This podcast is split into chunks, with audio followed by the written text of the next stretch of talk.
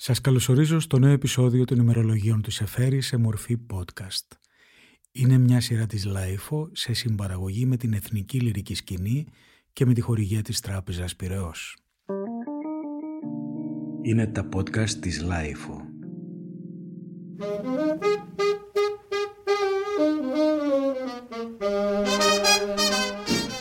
Τρίτη 21 Γενάρη 1941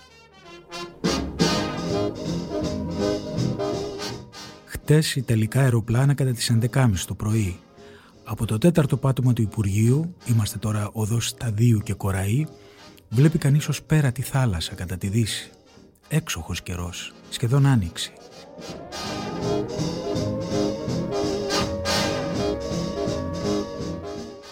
Σου είναι αδύνατο να φανταστείς και να πιστέψεις πως κάπου γίνεται πόλεμος. Αντιαεροπορικά κανόνια από το Εγάλεο. Διακρίνεις καλά τις οβίδες που σκάζουν γύρω από ένα αδιόρατο κέντρο, σαν γκρίζα κουνουπίδια, πάνω στο γαλάζιο.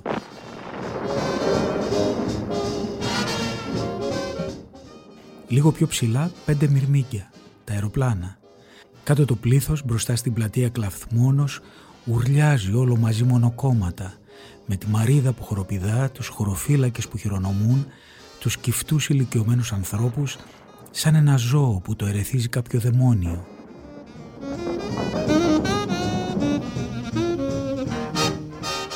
Κατεβαίνω στο γραφείο μου τη στιγμή που πέφτουν οι μπόμπες στον Πειραιά. Γυρίζω επάνω. Τα πέντε μυρμήγκια είναι τώρα κάπου πάνω από τη θάλασσα της βουλιαγμένης. Τα πλησιάζει ένα άλλο, πιο μικρό, πιο κοντόχοντρο. Είναι καταδιοκτικό, λέει ο Αμερικανός ανταποκριτής που κοιτάζει με τα κιάλια του. Τώρα χτυπάει, βλέπει κανείς τη φωτιά. Με γυμνό μάτι δεν βλέπει κανείς τίποτε άλλο παρά ένα από τα μερμήγκια που ξεχωρίζει, χαμηλώνει και πέφτει σαν χαρταετός όταν πέσει ο αέρας. Η ελληνική εκπομπή του Βερολίνου λέει «Με τα ξύλα που κάνετε καταφύγια, καλύτερα να κάνετε σταυρούς για τα νεκροταφεία».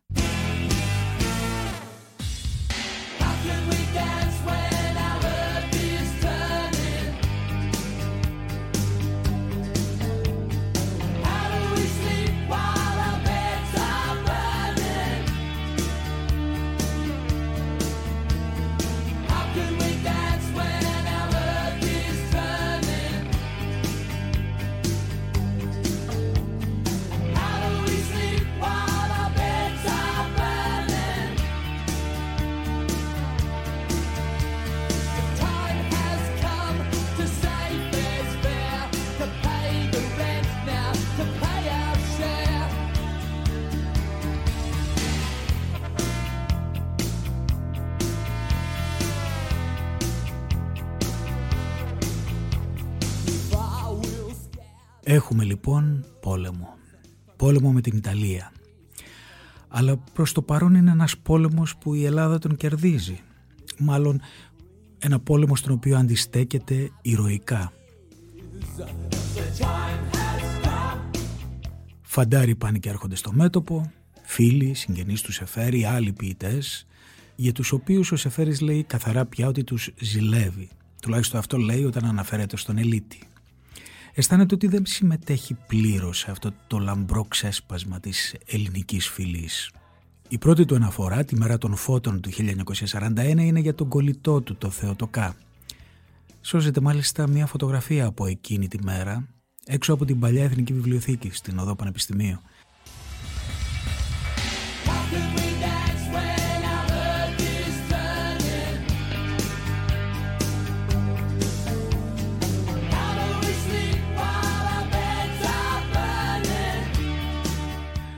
Θεοτοκάς είναι μια στρατιωτική χλένη, πλατιά ζώνη, δερμάτινη και άρβιλα και ο Σεφέρης είναι με παλτό, καπελάκι και λίγο γερτό το κεφάλι, κάπως ανοιχτά τα πόδια. Μια λίγο πιο μάγκικη στάση από αυτές που αργότερα θα ήταν οι συνηθισμένες του. Και να εδώ πως αρχίζει να εκφράζεται αυτό το ελαφρό αίσθημα μειονοξίας του που λέγαμε και στο προηγούμενο επεισόδιο ως προς αυτούς που πολεμούν και αυτούς που δεν πολεμούν.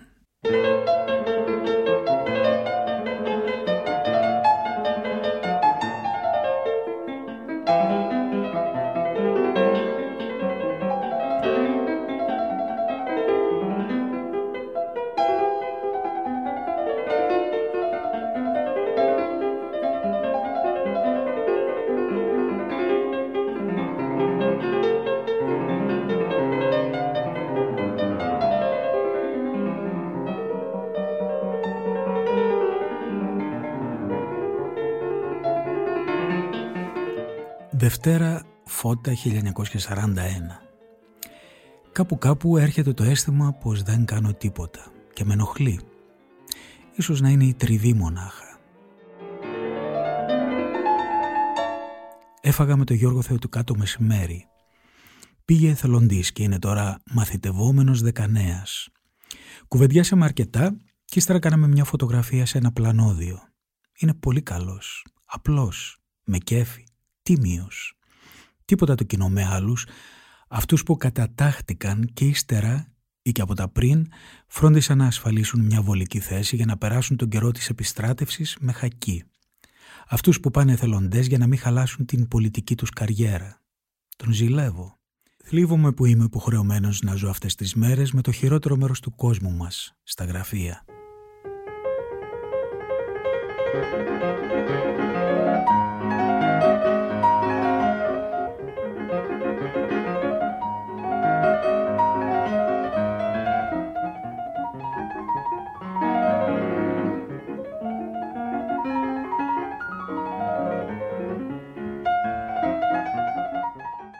Βέβαια, λίγες μέρες μετά, διώχνουν το Θεότοκα από το μέτωπο ως πρώην Γερμανόφιλο, αν καταλαβαίνουμε καλά, από τα συμφραζόμενα και αυτό είναι μια μεγάλη ματέωση, μάλλον ταπείνωση για το Θεοτοκά, για το φίλο του Σεφέρη, ο οποίος καταγράφει το γεγονός με τα ακόλουθα λόγια. Φαβρίκιος είναι ο Θεοτοκάς.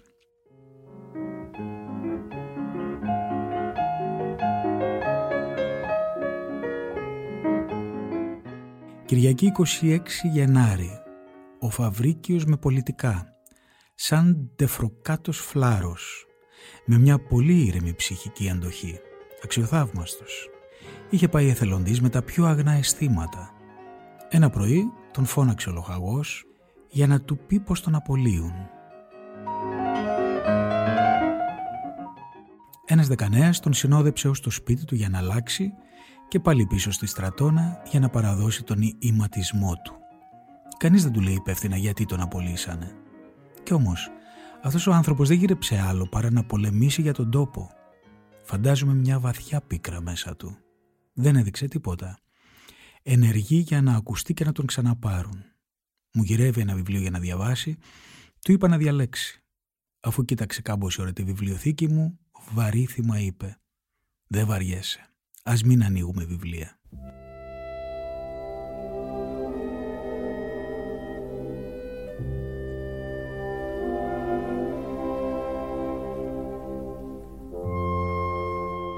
Έπειτα στο Υπουργείο Εξωτερικών.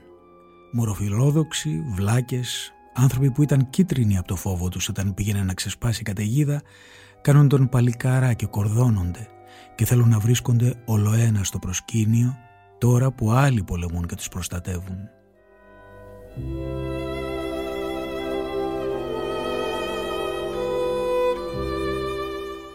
Ουρανός γεμάτος άστρα γυρίζοντας εδώ. Κάποτε η εντύπωση πως δεν έχω τίποτα άλλο στον κόσμο παρά τον ουρανό, τα αστέρια, τον ήλιο και τον αγέρα.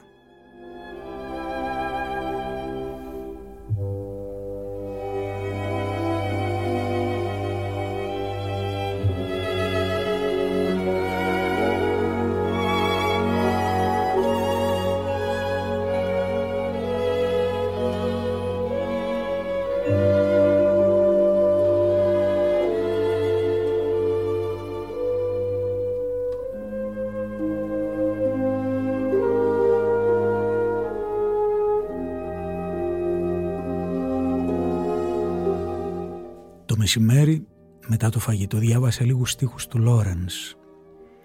Δεν είναι βέβαια ένα περιποιημένο περιβόλι, αλλά σου δίνει κάποτε την εντύπωση πως μπήκες σε ένα μεγάλο δάσος. Το βράδυ ξεφύλισα το Θεοτοκόπουλο στην έκδοση υπερίων. Κάποιους πινάκες πάβεις να τους βλέπεις και τους ακούς.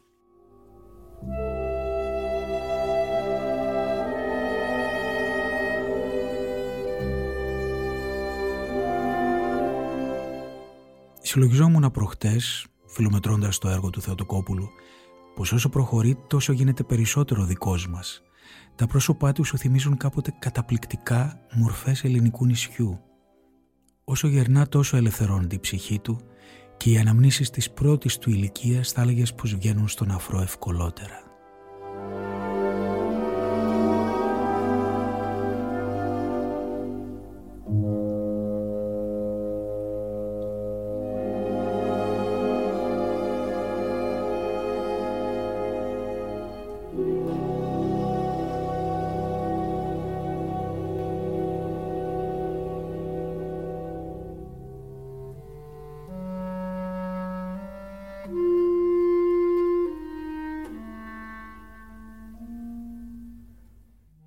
Μέρα κάνει επίσκεψη στο Σεφέρι μια ιδιαίτερη περίπτωση ανθρώπου και συγγραφέα με μεγάλη ευαισθησία και ασθενική κράση.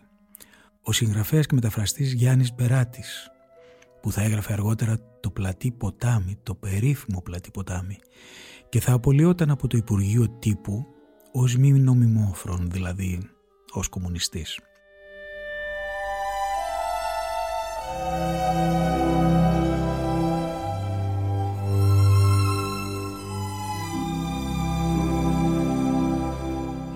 Είναι μια μελαγχολική συνάντηση αυτή. Ο Μπεράτης είχε μόλις χάσει τη γυναίκα που αγαπούσε, την Ίτσα Καράλη, τη δεύτερη γυναίκα του. Και μιλά και αυτός με τον ίδιο πυρετό του μετόπου που είχε καταλάβει ολόκληρο το έθνος και υποδορίως και τον ίδιο το Σεφέρι.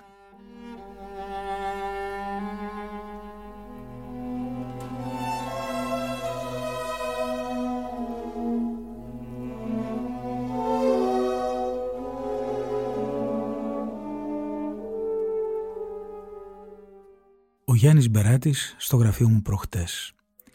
Είναι ντυμένος στρατιώτης. Φορεί πένθος στο μπράτσο. Τον ρωτώ. Πέθανε η γυναίκα μου, μου λέει. Δηλαδή η γυναίκα που αγαπούσα περισσότερο στον κόσμο. Δεν είχα άλλο φίλο. Δεν έχω να κάνω τίποτα εδώ. Θέλω να φύγω το ταχύτερο. Εκεί αλλάζει κανείς. Του μιλώ για κάποιους ξεπεσμένους ή τυποτένιους. Δεν βαριέσαι, συνεχίζει. Όλοι τους είναι οι ίδιοι αλλά κάτι συμβαίνει όταν πάνε εκεί, εννοεί το μέτωπο. Επιμένεις σε αυτή την ιδέα του εκεί, σαν να ήταν το μόνο του στήριγμα. Λέει, δεν βλέπεις τα πρόσωπα. Εκείνοι που δεν πήγαν ακόμα στο μέτωπο είναι σαν εμάς. Γελάνε, παίζουν, διασκεδάζουν ή λυπούνται. Εκείνοι που ήρθαν είναι άλλη κουβέντα.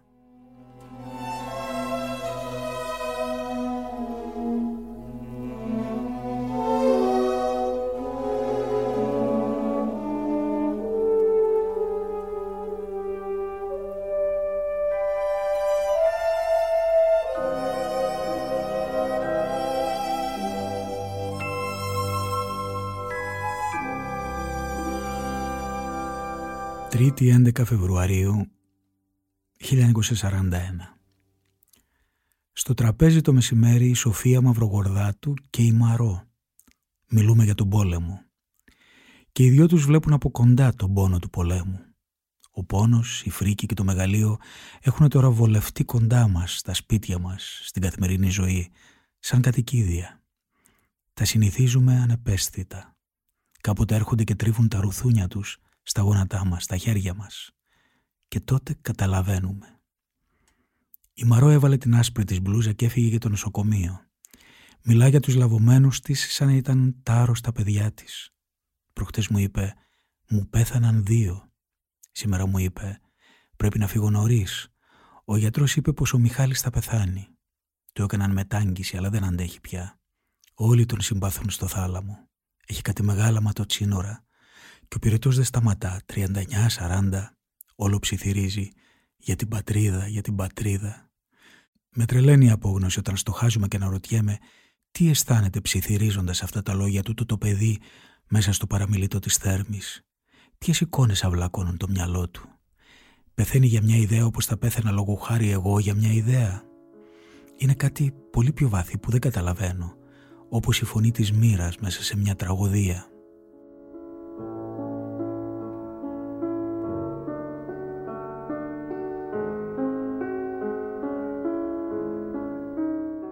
Αυτό το δέντρο με τα κλαδιά που σπάζουν και που ματώνουν. Εσείς και εγώ είμαστε όλοι μαζί αυτό το δέντρο και ο άνεμος φυσά κουρελιάζοντας ένα χρωμαρόδινης καταχνιάς.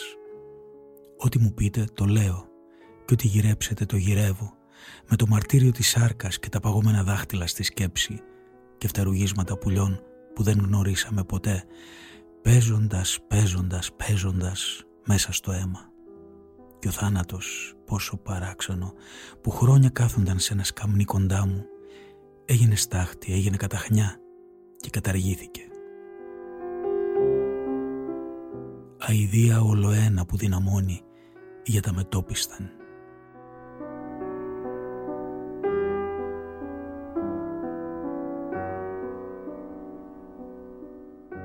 Η Μαρό διηγείται. Στο νοσοκομείο, στο κρεβάτι ενός τραυματία, στο πόδι, κάθεται μια γυναίκα ή νοσοκόμα ή επίσκεψη. Ο τραυματίας κάνει ένα μορφασμό πόνου. «Μήπως πόνεσαι» τον ρωτούν. «Όχι, όχι, φοβήθηκα με πονέσω». Η γυναίκα κάθεται, κουβεντιάζει αρκετά και σαν έφυγε, εξομολογείται ο τραυματίας. «Δεν μπορείς να καταλάβεις πόσο πόνεσα».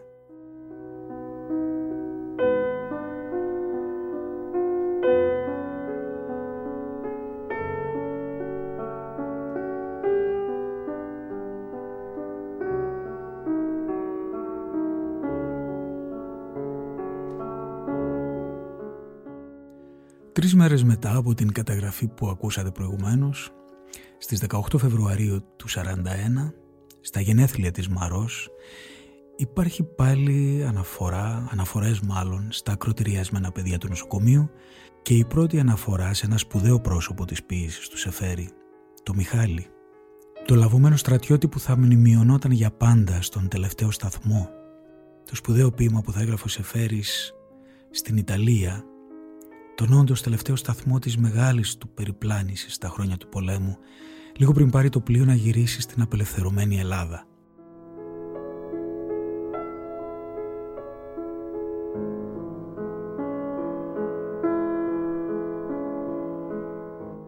Τρίτη 18 Φεβρουαρίου 1941 Γενέθλια της Μαρός Ένα κλονάρι αμυγδαλιά στο σπίτι σαν αστερωμένος ουρανός το βράδυ της διάβασα λίγα κομμάτια από τη φέδρα του Ρακίνα.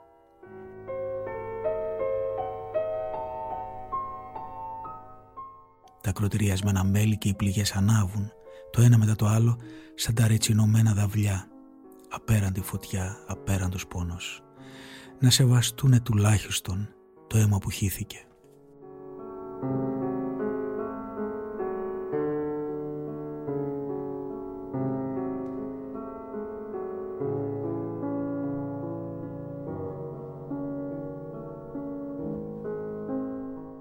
Όταν νυχτώσει δεν βλέπεις τίποτα στους συσκοτισμένους δρόμους. Ακούς μόνο τον ήχο από τα μπαστούνια των λαβωμένων που βγήκαν από το νοσοκομείο.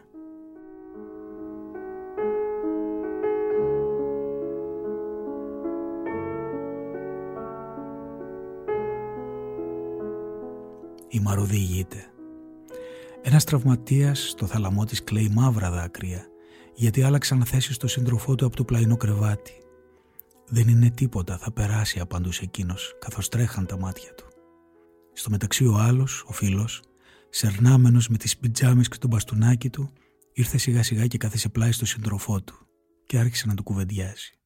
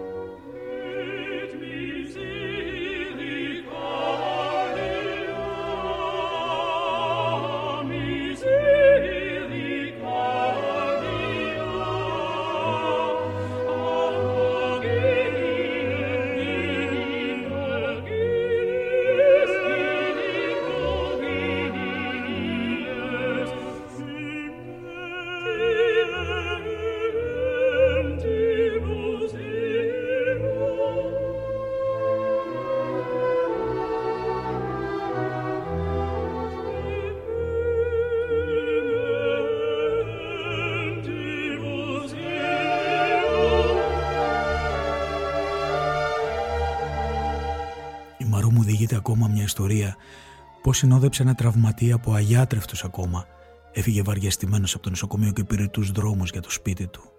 Προσπαθούσε να τον βαστάξει για να μην πέσει και αυτός μονολογούσε ποιον έχει η Ελλάδα για να την οδηγήσει. Η Ελλάδα τραβάει μες στο σκοτάδι.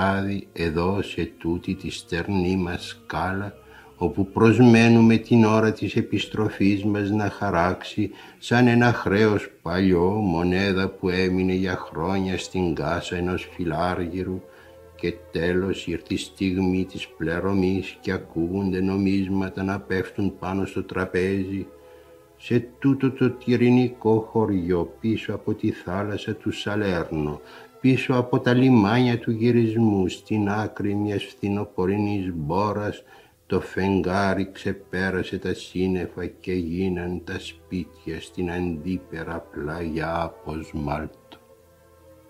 Σιωπές αγαπημένες της σελήνης.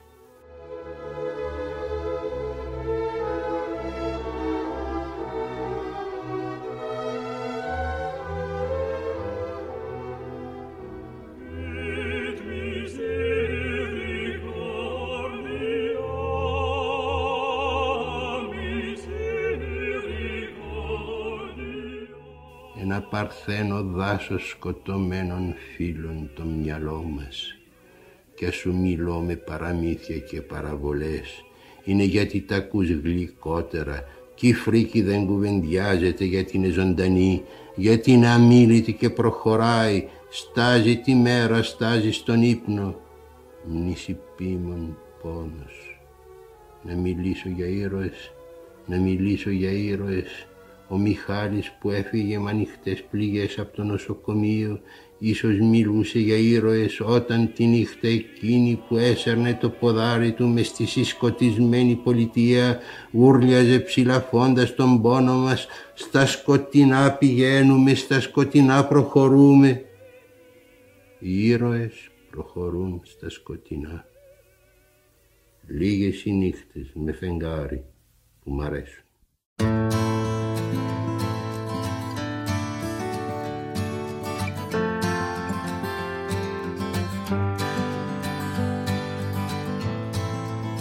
Is getting better? Or do you feel the same? Will it make it easier on you now? You got someone to blame. You said one love, one life, when it's one need in the night one love, we get to share it. It leaves you, baby, if you don't care for it.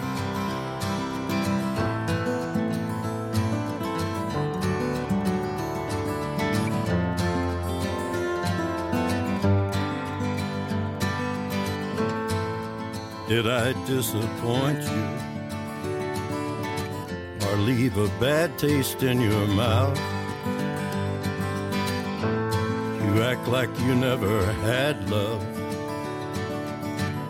And you want me to go without. Well, it's too late tonight to drag the past out into the light. We're one, but we're not the same. We get to carry each other carry each other one.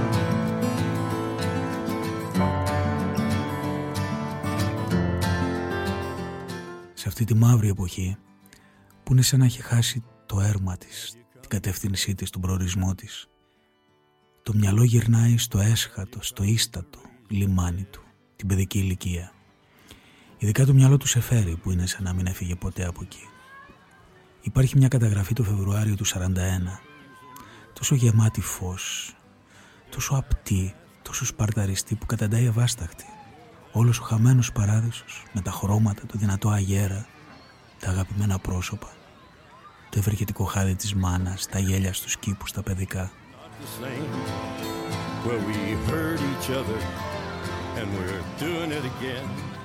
Θα σας το διαβάσω τώρα. Είναι ένα από τα πιο συγκινητικά πράγματα που έχει γράψει ο Σεφέρης στα ημερολογία του. Ειδικά αν σκεφτείς ότι αυτά τα γράφει στη διάρκεια του πολέμου και λίγο πριν το ακόμα μεγαλύτερο σκοτάδι πέσει πάνω από την Ελλάδα.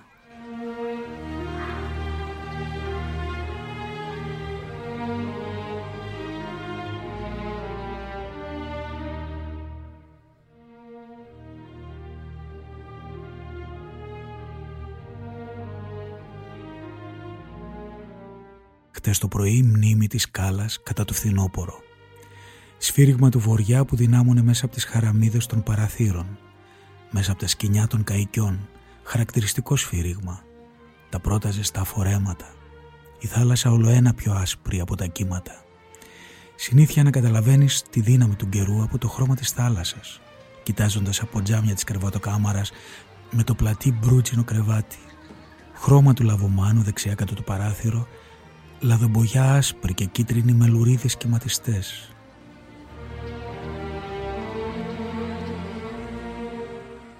Καΐκια γυρίζοντας με τις μούδες πιασμένες ή με το φλόκο ή ολότερα ξυλάρμενα. Οι ψαροπούλες με το μικρό πανί της φουρτούνας, το κότερο.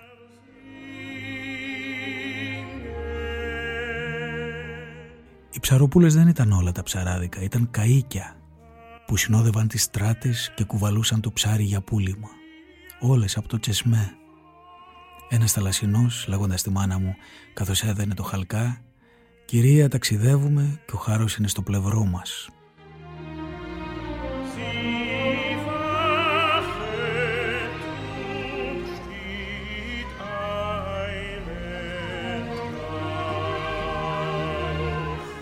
Ήταν όντως ο χάρος στο πλευρό τους. Τη μέρα που έγραφε αυτά τα πράγματα ο Σεφέρης πέθανε ο Μεταξάς και οι Γερμανοί ετοιμάζονταν να καταλάβουν την Ελλάδα.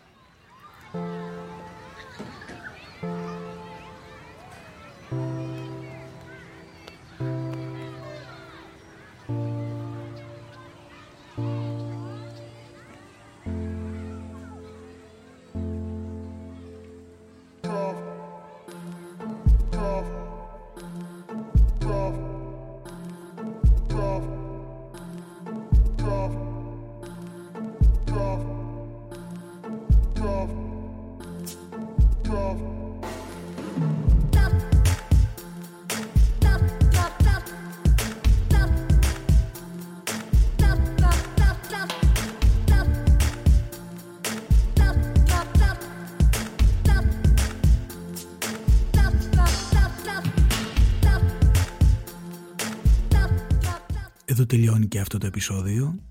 Των ημερολογίων του Σεφέρη σε μορφή podcast. Είναι μια συμπαραγωγή της Life με την Εθνική Λυρική Σκηνή με τη χορηγία της Τράπεζας Πυραιός. Είμαι ο Στάθης Τσαγκαρουσιάνος και την άλλη Κυριακή θα συνεχίσουμε αυτό το ταξίδι. Καλή συνέχεια σε όλους.